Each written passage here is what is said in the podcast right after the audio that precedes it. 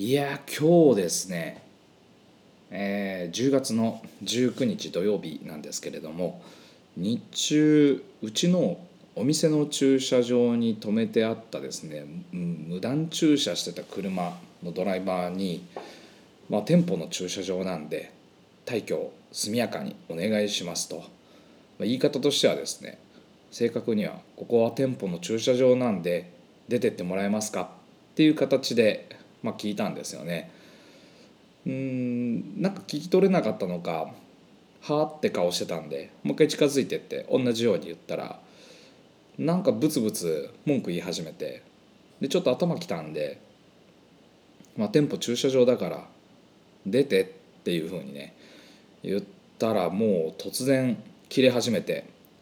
車から降りてきてわわわわわみたいな感じですねもうクロちゃん状態ですよ。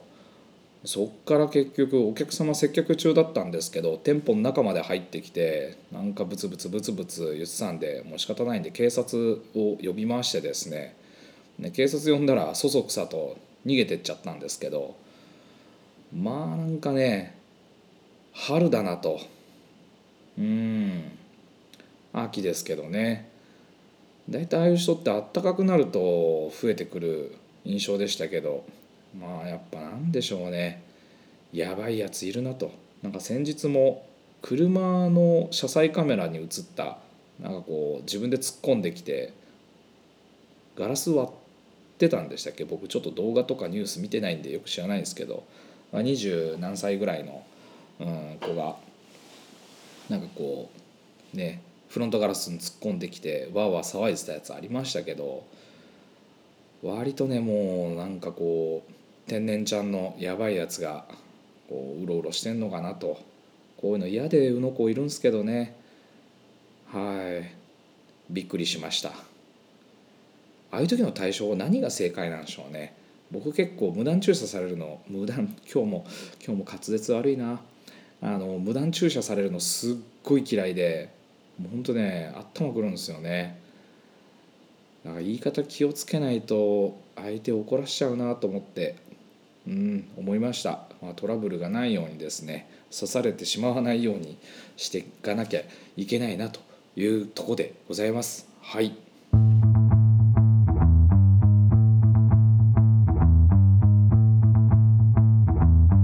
中村城の時間です。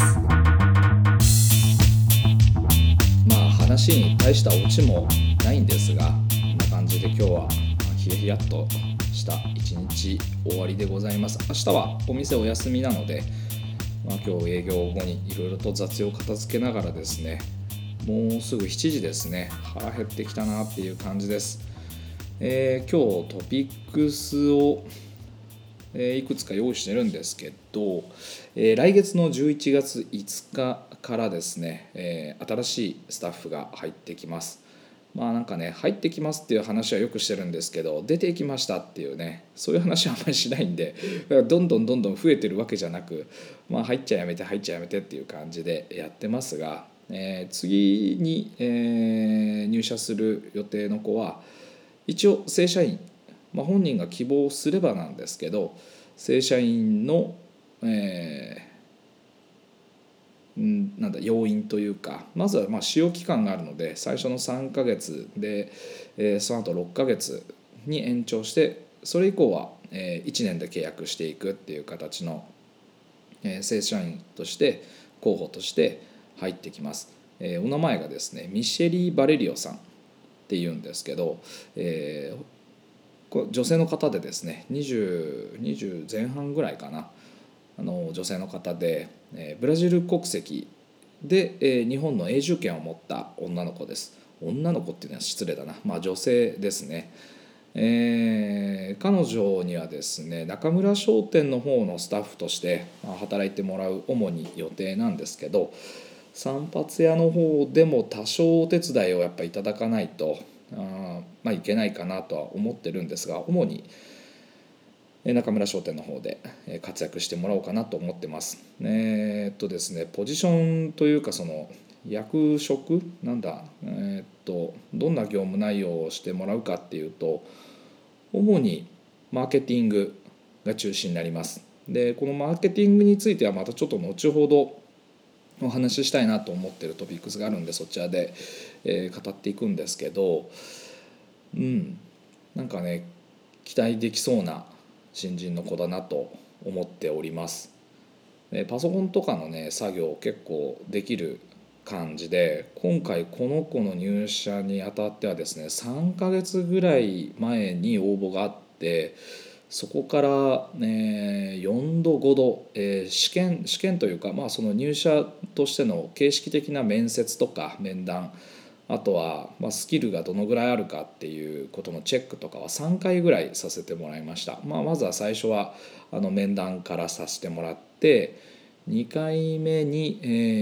ー、技術的な試験。で3回目にもう一度適正の試験みたいな形で3回にわたって、えー、入社の試験をさせてもらったんですけど割とそのそれ以前はですねあまり応募がたくさんあるわけじゃないのでもう繰り返し繰り返しその入社の試験をしてですねフィルターをかけすぎて、まあ、結局採用する人一人もいないみたいな状況に陥るのが嫌で、まあ、面談して多少の技術力の確認だけしたらあとはもうウェルカムでやってたんですけど結局ねやめてしまうとそこまで費やしたリソース無駄にしてしまうのであんま意味ないなっていうことでどっちかっていうと本当ねこう入りづらい入社しづらいっていうのを、うん、なんかちょっとそれも違うな、まあ、入社までのこうハードルをですね結構上げさせてもらったんですよね。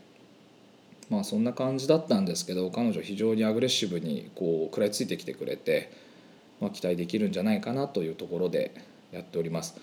まあ、これはねもう本当入ってみてからしか分かんないことが多いので今段階であんまり過度な期待もこう禁物ですし、まあ、期待しないというわけではないし、まあ、そのどちらでもなくできるだけ自分のこううん感情をですねうんベースにしないようにこうフラットな状態で見れるようにしていきたいなとは思っております。いろいろね語りたいことというかこの子の入社についてはですねいろいろともう話したいこと山ほどあるんですけどなんかできたら一緒にラジオ、うん、撮れたら一番面白いなと本人の口からいろいろ聞きながらセッションできたら一番面白いなと思うんで、まあ、そういう機会がもし今後できてきたらですね、まあ、聞いていただけると嬉しいなとは思います。えー、っとですねうちの社員というかその雇用形態としてはですね基本的には週休3日制を採用しています。まあ、週休2日も選べるには選べるんですよね。働き方のバリエーションバリエーションとしてはですね、まあ、推奨している、まあ、主にこういうふうに働いてみてはどうでしょうっていうのは週休3日制を採用してます。で営業時間がうちの店舗はですね1日に10時間ありますのでうち1時間を休憩にして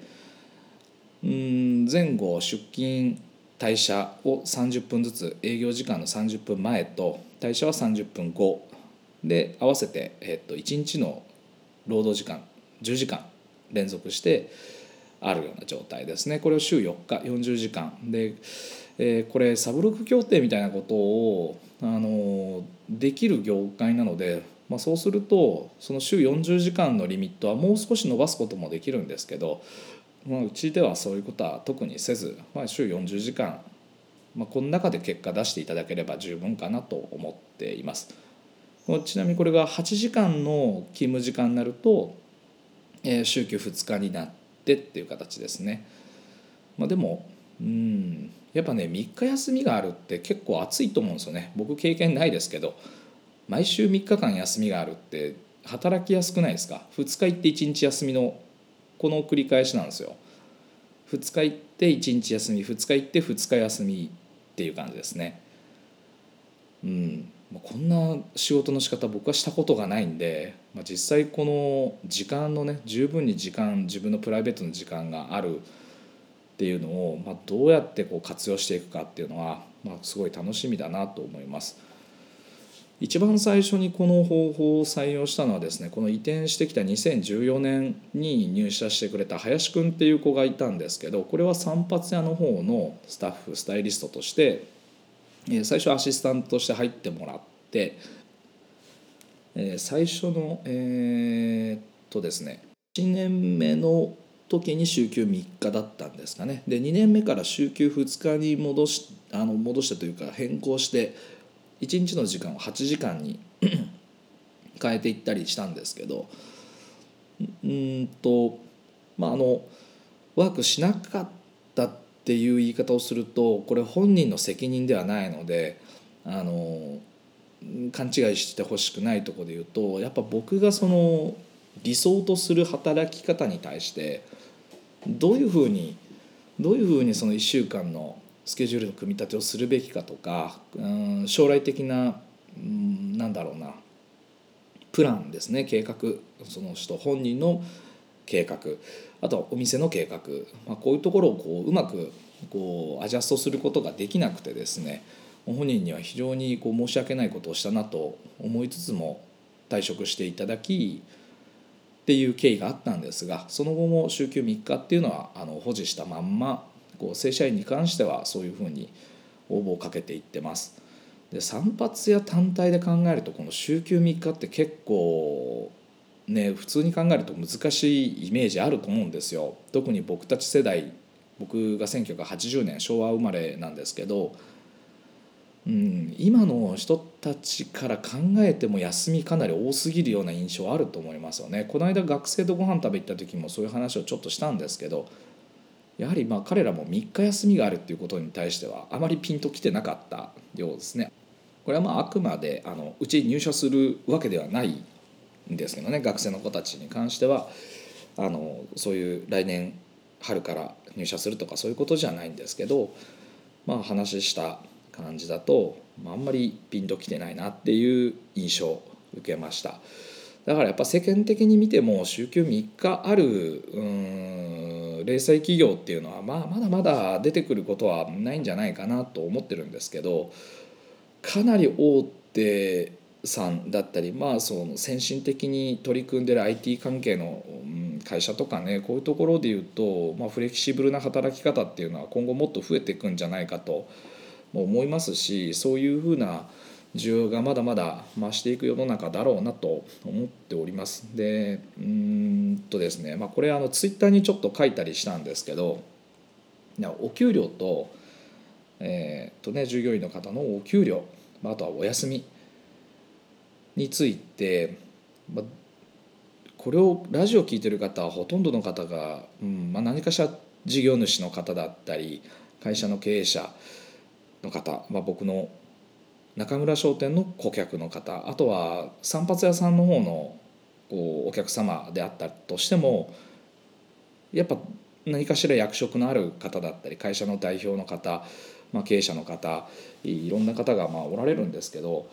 あのもし学生の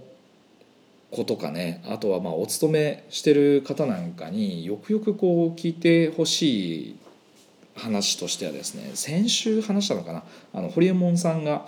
手取り14万12年間勤めて手取り14万しかないこのこの国終わってるみたいなことを書いた方に対して終わってんのは日本じゃなくてお前だみたいなことを言って炎上したっていう話。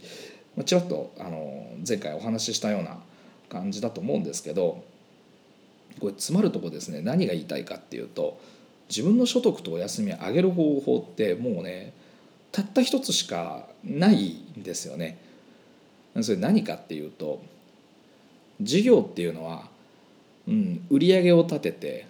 でその売上を構成するための原価、まあ、例えば仕入れをしたりすると原価があって散髪屋さんだとあんまりそれ売上にねこうボリュームが仕入れをして何か販売して売り上げを立てるっていうことに対してあんまりボリュームがないとは思うんですけどそれでも原価率10%ぐらいはまあ、少ないところだとね数パーセント1桁だったりすると思うんですけど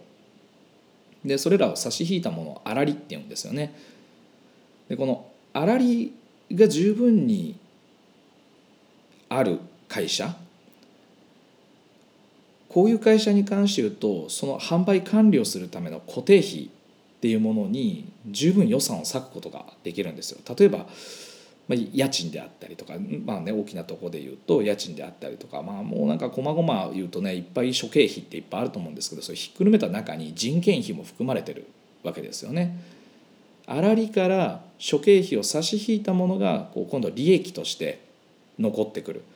個人事業主の方でいうとこのこの利益は所得になりますし法人さんだったりするとこれがま会社の利益になるわけですけど結局ねこの粗利が十分に出てる会社であればさらに言うと少ない時間で十分な粗利を出せる会社であればその粗利の中粗利を十分確保した中から分配していってそれぞれの経費こう販売を管理するために売り上げを立てるために何かしらこう諸経費使っていくわけですけどその中に含まれてる人件費の割り当ても大きくしていくことがボリュームを増やしていくことができるわけですよ。だから限られた時間の中で粗利をたくさん出せる。そうすると巡り巡ってお給料人件費に、うん、経営しているうんなんて言うんだろうな。こう会社側からすると人件費に十分予算を割くことができる。っていう仕組みになってるんですよね。自分が労働して何時間働いたからもしくは頑張ったからだから給料が増えるべきだとかだからお休みはもっともらうべきだっていうのは基本的には理屈に合ってないんですよ経営そのものの。あ上げようがないんですよね。従業員の人がいくら頑張ってもうん、一生懸一生懸命頑張っても粗利が出てなければ給料増やしようがないんですよねないからねその出てくる場所がないからそのお金ないから増やしようがないんですよ働いてる人にその十分理解してほしいのは必要最低限例えば家賃とかが変動することはないと思いますしあのまあ、たくさん売り上げると販売管理費ってね相対的にどれも上がっていくんですけど人件費も相対的に上げていくことが本来できるんですよ。ね、だから粗利をたくさん作ることができるスタッフには十分なお給料を払うことができるっていうのがそもそも構造だし短い時間でたくさん粗利を生み出すことができるスタッフは短い時間働いていただいて十分なお休みを取っていただいてそしてお給料も払うことができるっていう構造になってるんですよね。もうこれは単純に構造の問題なんですね。だから事業は何しなきゃいけないかってとにかくこの粗利をねしっかり作るっていうのがこう重要になってくると。というところです。だからねこう今後その散髪屋でいうとうん例えばこれは単純な掛け算ですけど売り上げを作るために粗利を獲得するために散髪屋さんだと単価かける入客数お客様の数だと思うんですよ。単純に。ね、で単価っていうのはまあ平均単価とかねよく出しますけどまあ何かしらベースになる単価があってあとはかける何人っていうのがねあると思うんですけど無限に増やせるわけじゃないですよね。お客様の数を。無限に増やしても時間の制約っていうのはあるわけですよ。だから枠の中でしか粗利って生み出せないんですよ。もうそもそもリミットがあるんです。でリミットがあるとお客様の数をマックスまで入れた場合次さらに粗利をちゃんと出そうと思うとこれはもうねそもそもの単価を高く設定するしかなくなりますよね。で僕はそのもちろんバランスが大事だと思ってるんですけど営業時間とか自分の限られた時間これねマックスで自分はお客様を入れた時期もあるんですけどそうすると何が起きるかっていうとその他の仕事全く手につかなくなっちゃうんですよね。例えばこういうラジオを撮る時間も全くないわけですよ。で余裕がなくなってしまってこう、ね、カツカツに仕事する時間全てをこう売り上げの立つような仕事だけで組み立てるとこう単純労働のえげつない状態、ね、こう作業員としてしかワークしなくなってしまって考える時間がね全く取れなくなるんで戦略も立たない一時的に忙しくなって売り上げが上がったり利益が出たりするけど3年4年5年とかやっていくとねおそらくこのままやると、うん、本人がぶっ潰れて倒れちゃうかまあ、あとは戦略が立たないんで乗り遅れていって徐々に徐々にこう会社が疲弊していくか、まあ、そのどっちかになっちゃうだろうなと思います。大事なのはその時間のリソースこう全ての時間を接客だったり当てるんじゃなくて大体僕の感覚で言うと今5対2.5対2.5みたいな。全体の時間の半分を接客に使う。で残された時間でうんマーケティングを行う。でこのマーケティングまた後で喋りますからね。でさらに残された時間で戦略を立てていくっ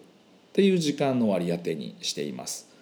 でまあビビたる時間として僕は基調作業とかねそのバックオフィスみたいな事務処理をしてるんですけどこの事務処理はまあほとんどの場合こうオートメーション化してしまってるんで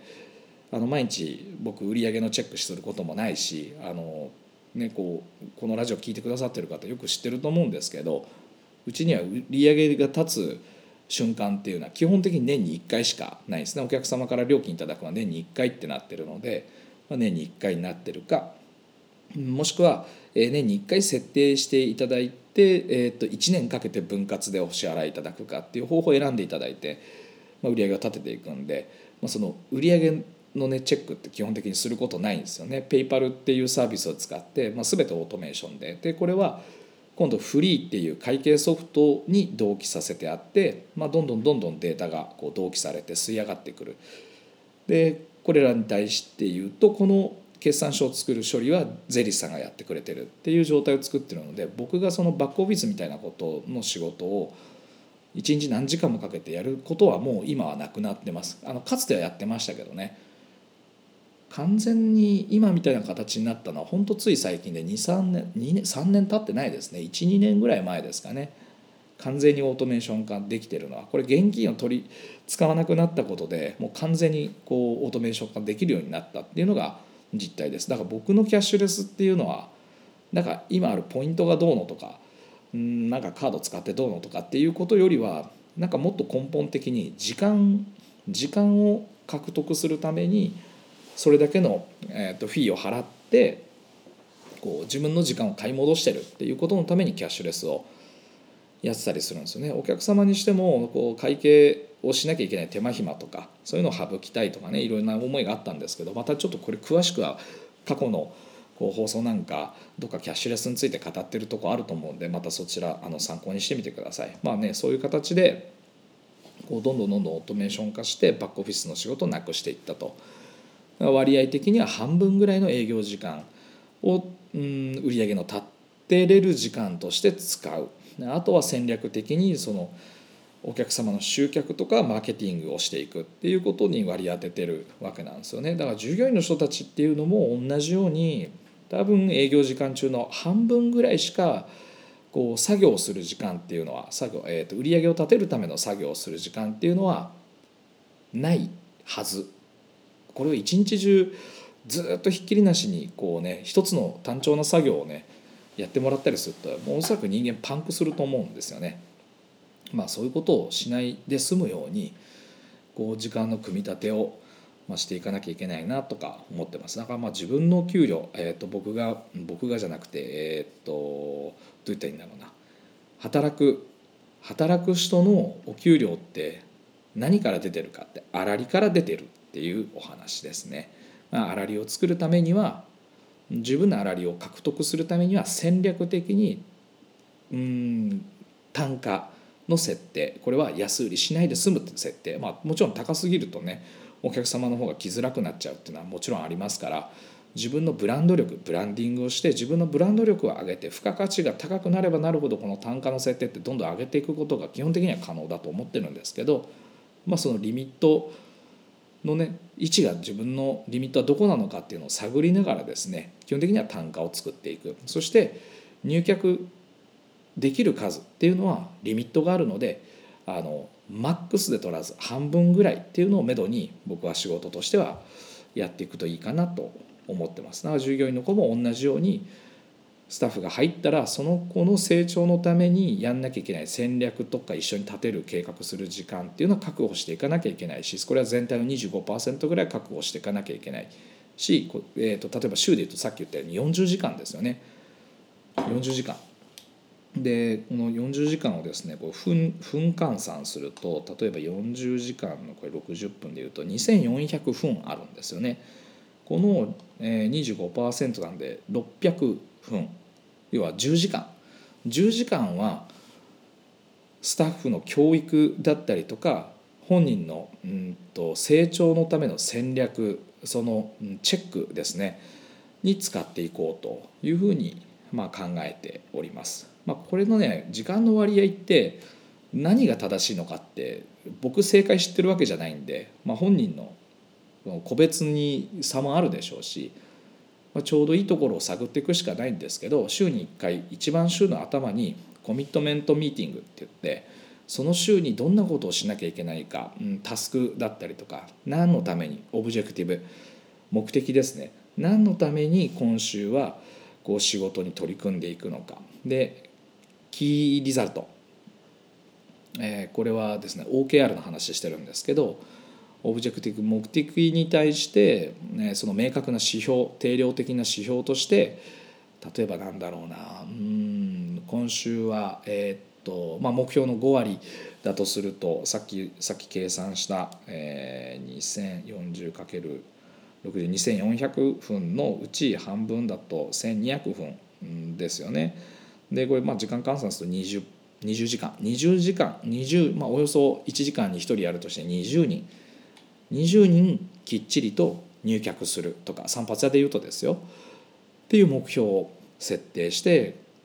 いくだとかね。なんかこういう計画と具体的な数値目標っていうのをセットにして何のためにそれをしなきゃいけないのかっていうモチベーションを確認する作業。これを週に1回頭にコミットメントコミットメントミーティングっていうのを一番最初の時間に行う。あとはそのこう実際にそれらがきちっとワークしたかどうかっていうことの確認として今度週の一番最後の時間にウィンセッションっていうふうにねこの OKR の本の中に書いてあるのをそのまま僕は採用してるんですけどウィンセッションっていう、まあ、実際自分の結果としてはどうだったかっていうね振り返りをしていく。こうやって PDC を回すんですね毎週。うん、立てたプラン。OKR を使って立てたプランを最初に確認し週の最後にそれらを、えー、P プラン立てて P ですよね。で、えー、doing して。で、えー、アクションでチェックみたいな形だと思うんですけど一番最初最後の時間にそれらをこうもう一回見直してさらに翌週のプランにえー、フィードバックしていくってやって毎週 PDCA 回していくと、まあ、どんどんどんどん進むんじゃないかなとこの適切な時間の割割り当てが重要だなというとこです。えー、今回うちに入社していただくそのミシェリさんミシェリさんに関しても同様で彼女はまあ散髪をするわけじゃないんですけどこの2400分の中の割り当てを考えて実際に営業のその利益にねつながる売上、うん、さっき言った粗利。粗利を粗利に直接的に結びついている作業っていうのは週のおよそ半分ぐらいを費やしていただく。でそれらをこう依頼を受ける受注をするための時間を25%割いていただく。もう25%は来週の戦略だったり今の戦略だったりの見直しに使っていただくみたいな大雑把に言うと、まあ、こういう時間の割り当てをまずは作ってですねでこの中で自分でタスクを作ってやらなきゃいけないことを自分で考えて目的のためにどんな指標を用いてやっていくのかっていうのを、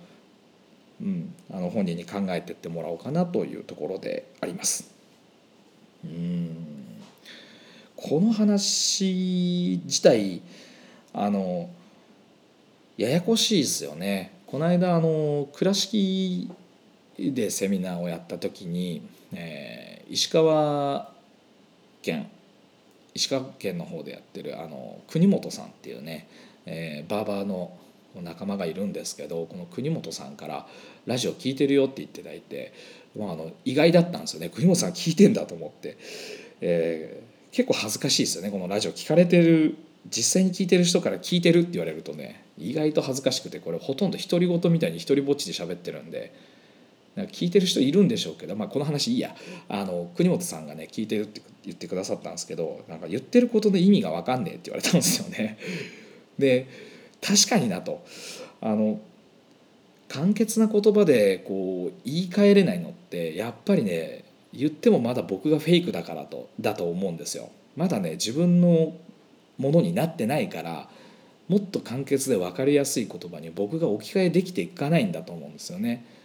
でこれこれはねすごく良くなくてやっぱこれってスタッフの人でも同じで僕が一生懸命こうああするといいこうするといいとかね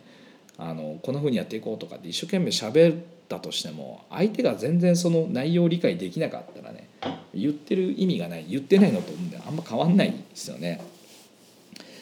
だからなんかこううまく置き換えていきたいんですけどなんせね僕もあの自分で思いついて考えてることじゃなくて基本的には本を読んでその中に書いてある言葉とかそのまんま僕はオウムのように喋ってるだけなんですよ。だからねどうしてもねうん、そういう本とかに書かれて横文字多いんですよね。でこの横文字ねもう慣れるしかないっていうのが、まあ、一つ自分の中でもあってでもう一個はこの横文字をうまくうん横文字をうまくこうどう言ったらいいんだろうな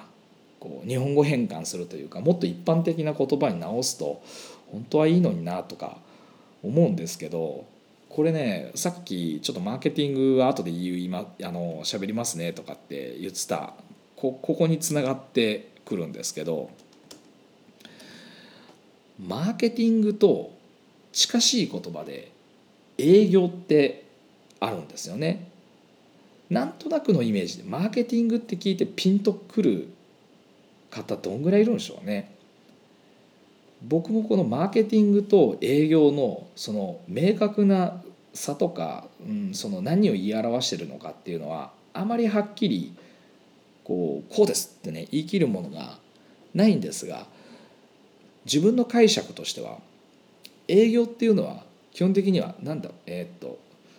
言い方がうまくできて押し売りじゃないんだけどえー、っとああいうの何て言うんですかね自分のちょっと言葉としてはですねうまく出てこなかったんでこうあのリンク貼っときますんでまたこの記事ぜひ読んでみていただきたいんですけどこの記事の中で「えー、営業とは?」っていうところでね書かれてます。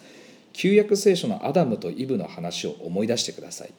蛇が知恵の木になるリンゴこのリンゴはとてもおいしいよとイブに語りかけます。これは勧誘という営業活動です。その結果イブとアダムはリンゴを口にしてエデンの園を追放されてしまいます。蛇がリンゴの営業をしたことでエデンの園はなくなってしまったのです。それほど営業というのは古くから人類の生活に存在していました。っていうねこう一文があるんですけど営業活動っていうのは基本的にはこう勧誘を指してるんですね。直接的なダイレクトマーケティングみたいな感じですかね。でところが今ここで言うマーケティングと営業の違い。このマーケティングって何だっていうとこで言うとこれはまああくまでこれは自分の解釈ですけど自然と売れる状態。自然と売れる状態。あの何もしてないのに売れるとはちょっと違うんですよね。いろんな仕組みを作ったからこそお客様の方からどんどんこうね求めていただける。ニーズを喚起するみたいなのがマーケティングだと思ってます。だからそのマーケティングっていうとあのマーケティングミックスとかねっていう言葉がありますからまたこちらもね調べてみていただきたいんですけどうんなんかこう科学みたいなもんですよね。え？ー、分かりづら。うんマーケティングっていうものをこううまく説明できないなこれを日本語変換するって難しいですね。なんかもう概念みたいになってしまって。言葉に置き換えるのが難しいんですけど。こう自発的にお客様が求めてくるような状態を作り出すのがマーケティングです。みたいななげえな、うん、伝わってんのかな。よく分かんないんですけど。あの欲する状態をねお客様が熱狂して欲する状態をどうやって作るか。でこれただただ、え、っと喚起して干すなんかこうマスマーケティングとかでねよく使われるような広告ですよね。テレビ CM とか、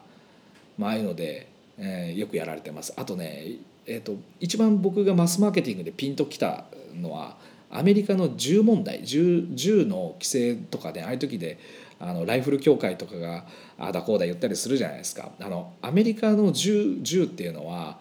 どうやって売れてるかっていうところを解説した何かをなんかを見たことがあるんですけど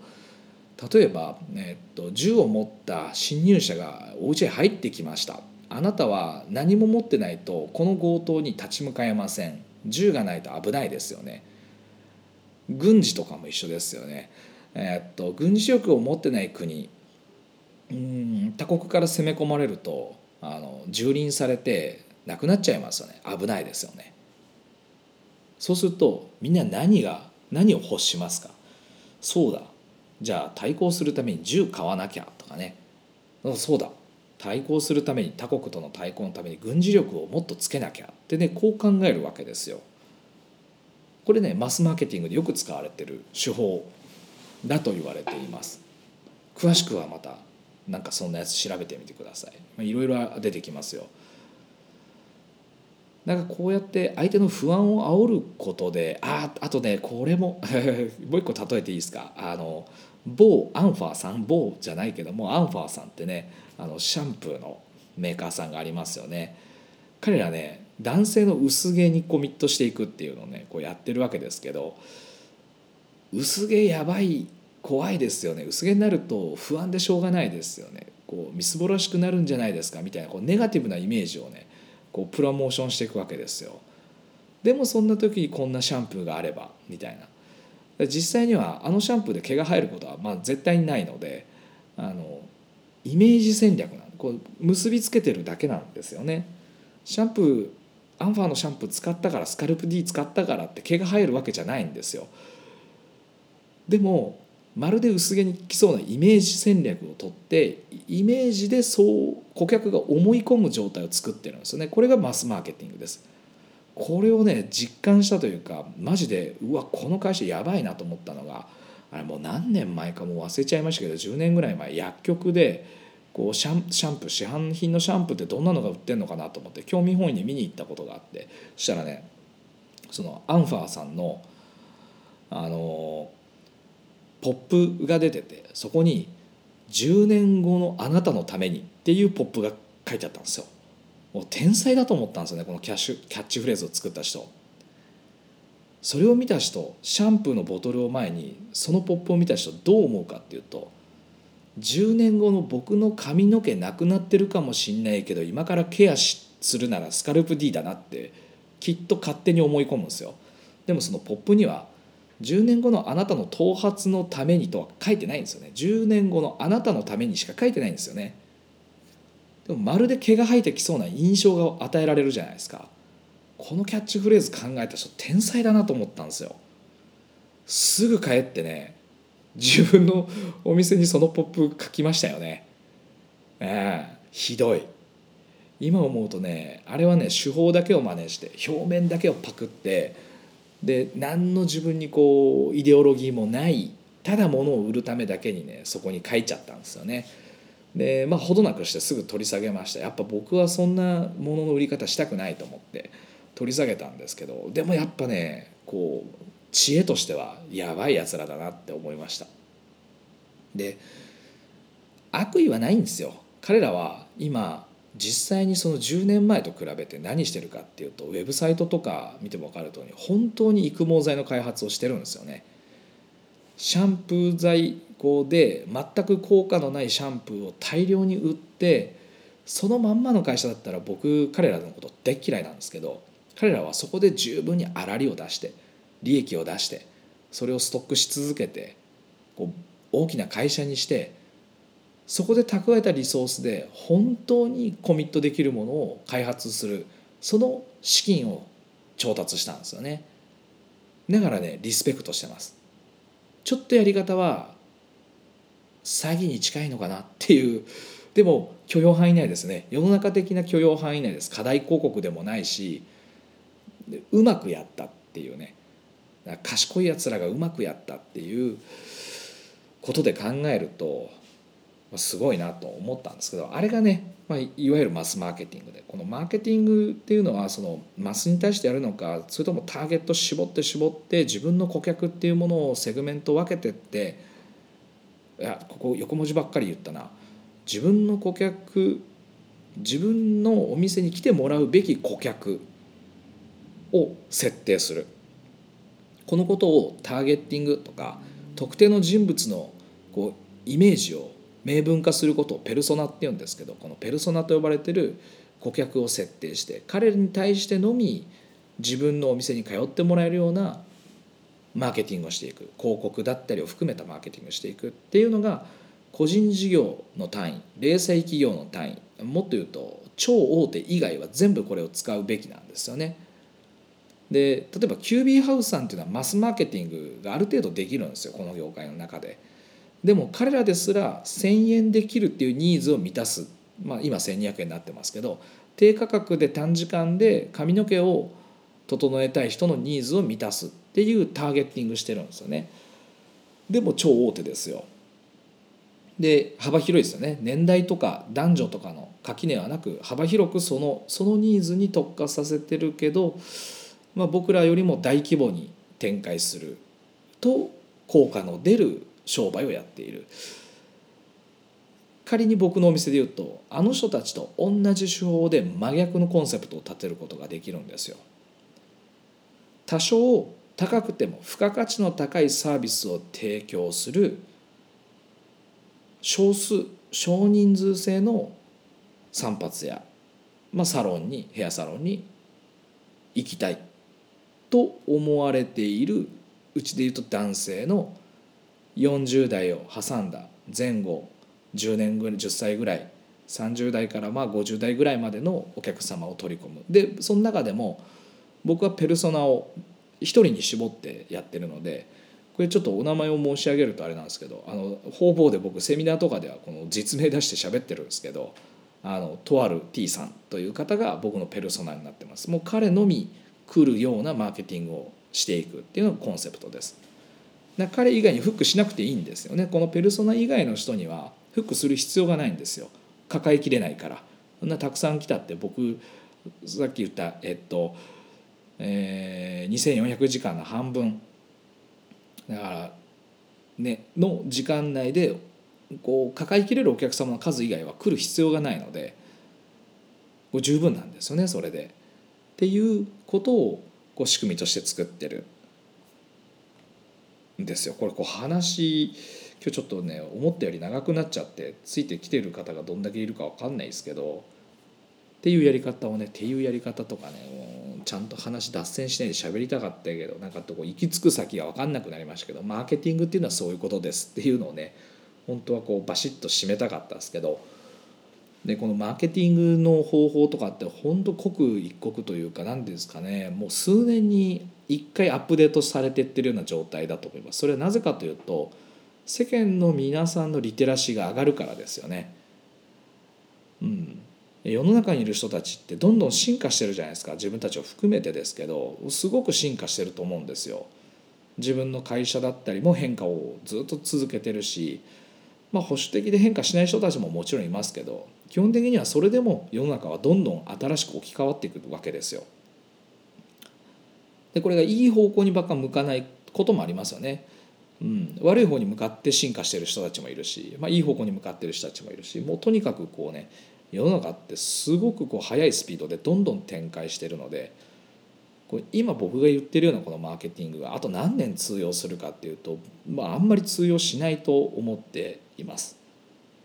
この状態にはまるかどうか分かんないですよね。でも幾多あるたくさんの手法の中から何を採用すべきかっていう時に僕が重要だと思ってるのはさっき言ったようにこの人にはまるっていう特定の人物を作っておくこと。でその人っていうのは一人たった一人しか来ない前提でやったとしても近い属性の人やそこに共感を抱いてくれる人っていうのは基本的には一人でやってるような散髪だとか小規模でね10人未満ぐらいでやってるそのあの規模のヘアサロンとかだとねあの基本的にはキャパオーバーを起こすぐらい人は来ますよ。これ間違いなく間違いなく来ます。それぐらいねこう効果的なんですよねそれがまあマーケティングだっていう話ですね。うん、今日ちょっとね頭ピュー言わしそうな感じでまあ喋りましたけどあのこの辺についてはですねもっとね本当は細かくラジオだけじゃなくて動画とか撮って解説を要約したものをねやっていきたいんですけど僕要約下手なんですよね。ようやく上手い人たちいるんすよ世の中。あすごいなと思います、まあ、もっとね学んでいきたいなと思っております。うん。でまあ最後になったんですけどちょっと話急に変わりますけど、えー、っと今年の年末までに中村商店の方でカタログを作今制作中で今佳境に入ってきてるんですけどこのカタログ内で使う写真を募集しています。していますっていうか今それ言ったんですけどあの写真をねもしいただける方がいたらうちの弊社のあの中村商店製の製品が多少でもいいんで写ってるとってもいい写真あの募集してますんで是非あの送っていただけたら嬉しいですね。で送り先としてはですねメールアドレスメールアドレスはですねどっかウェブサイトとかに載ってっかな読み上げるとなんかそんな長くないんで読み上げましょうかうんえー、っと NAKASHO 中小ですね。NAKASHO アットマーク MAND ARISM マンダリズムって読むんですけど MANDARISM.com まで、えー、お待ちしております。まあなんか、うん、ややこしいんでダイレクトメッセージとかねインスタとかいろんなところで直接あの写真送りたいんだけどっていうふうにあの申し出ていただけると嬉しいですで今ピックアップしてこちらでもこの写真使わせてもらえたらいいなっていうのをピックアップして今週末っていうか今週末とはもう今日だな、えー、あと23日中には皆さんに依頼を出す予定なんですよ。あのこれいただけないでしょうかっていうね写真使わせてもらえませんかっていうのをあのご連絡差し上げる方もいると思うんですけど是非自分の使ってくれっていう方がいればこのラジオ聴いてる方こんなねもう50分も聞いてるようなコアなファンの方の写真ぜひぜひね使わせてもらえたら嬉しいです。あのどの写真を使うかは僕があの最終的に決めるわけじゃないんですけどね。あのリストというかその候補をたくさん集めてこれはあのデザイナーの方にお任せしてそのデザイナーの方がレイアウトした時にこの写真採用するっていう感じで最後決めちゃうので、まあ、必ず応募いただいたら必ず使えるというわけじゃないんですけどぜひぜひあの送っていただけると嬉しいなと思っております。はいというわけで今日のね、えー、収録以上になります今日ちょっと長かったし、まあ、何かとなんか小難しい話もしてしまいましたが今後ね皆様の何かしら役に立てていけたら嬉しいなと思っておりますのでまた来週も聴いてください。ありがとうございました。また来週お会いしましょう。さようなら。